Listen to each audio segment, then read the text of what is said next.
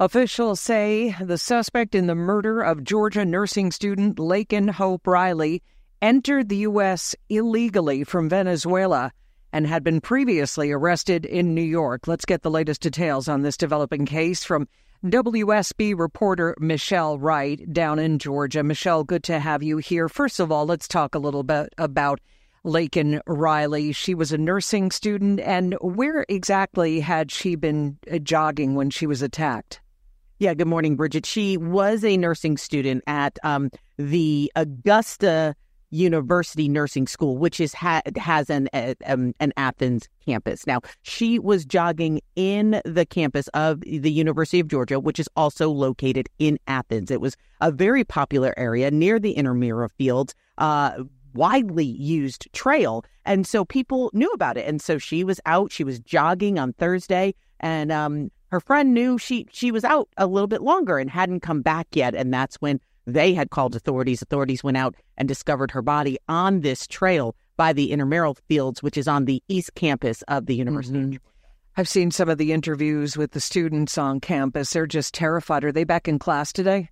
Yes, classes resumed this morning at the uh, University of Georgia and at the nursing school where Laken was enrolled in. There's going to be a vigil that'll be held this afternoon on campus. And then Laken's uh, funeral is set for Friday afternoon. All right, let's talk a little bit about the suspect, 26 year old Jose Ibarra. We've been reading reports that he came here illegally from Venezuela. And I've also been reading that he had a brother that worked at the school. Can you fill us in?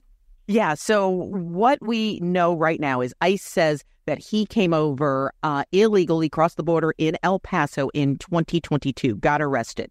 He was then released and then went up, um, spent some time in New York, and then moved down to Georgia to the Athens area with his brother Diego. Now, Diego worked for a short time at the University of Georgia. He had a fake green card, which allowed him to get the job. However, once the university was able to do some checking, uh, they realized it was fake, and he, his brother Diego, no longer worked at the university. Okay, and you mentioned an arrest here in the city. Do we know what those charges were against Ibarra in New York before he went down to Georgia? Yeah, so his Jose Ibarra was arrested in New York City in August of last year of 2023 and was charged with driving an unregistered vehicle and did not have a license. So he was an unlicensed uh, driver driving an unregistered vehicle. He had a five year old in the car. And so, with that, then the charges of endangering a child also came with that. And I know one of the papers around here spoke with his wife saying uh, essentially that he was a calm person.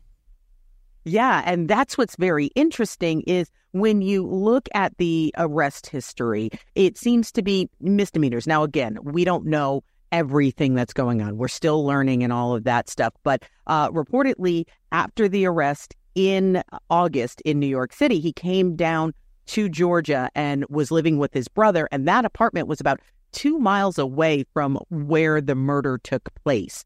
And that's where, you know, people are wondering okay, well, how long has he been here? What does it look like? Uh, Diego, his brother, is also in custody right now in Georgia because it was discovered he also had a fake green card. And that family and the friends and the fellow students just uh, crushed hearing this news about uh, and Hope Riley. Yeah. Absolutely. Absolutely. And devastated. And the entire campus uh, is devastated. And, and honestly, most of the state of Georgia is still in shock uh, just to know that this was a nursing student who went out for a jog on a Thursday morning and never returned. We thank you. WSB reporter Michelle Wright reporting for us live on Newsline from Atlanta, Georgia. Thanks again.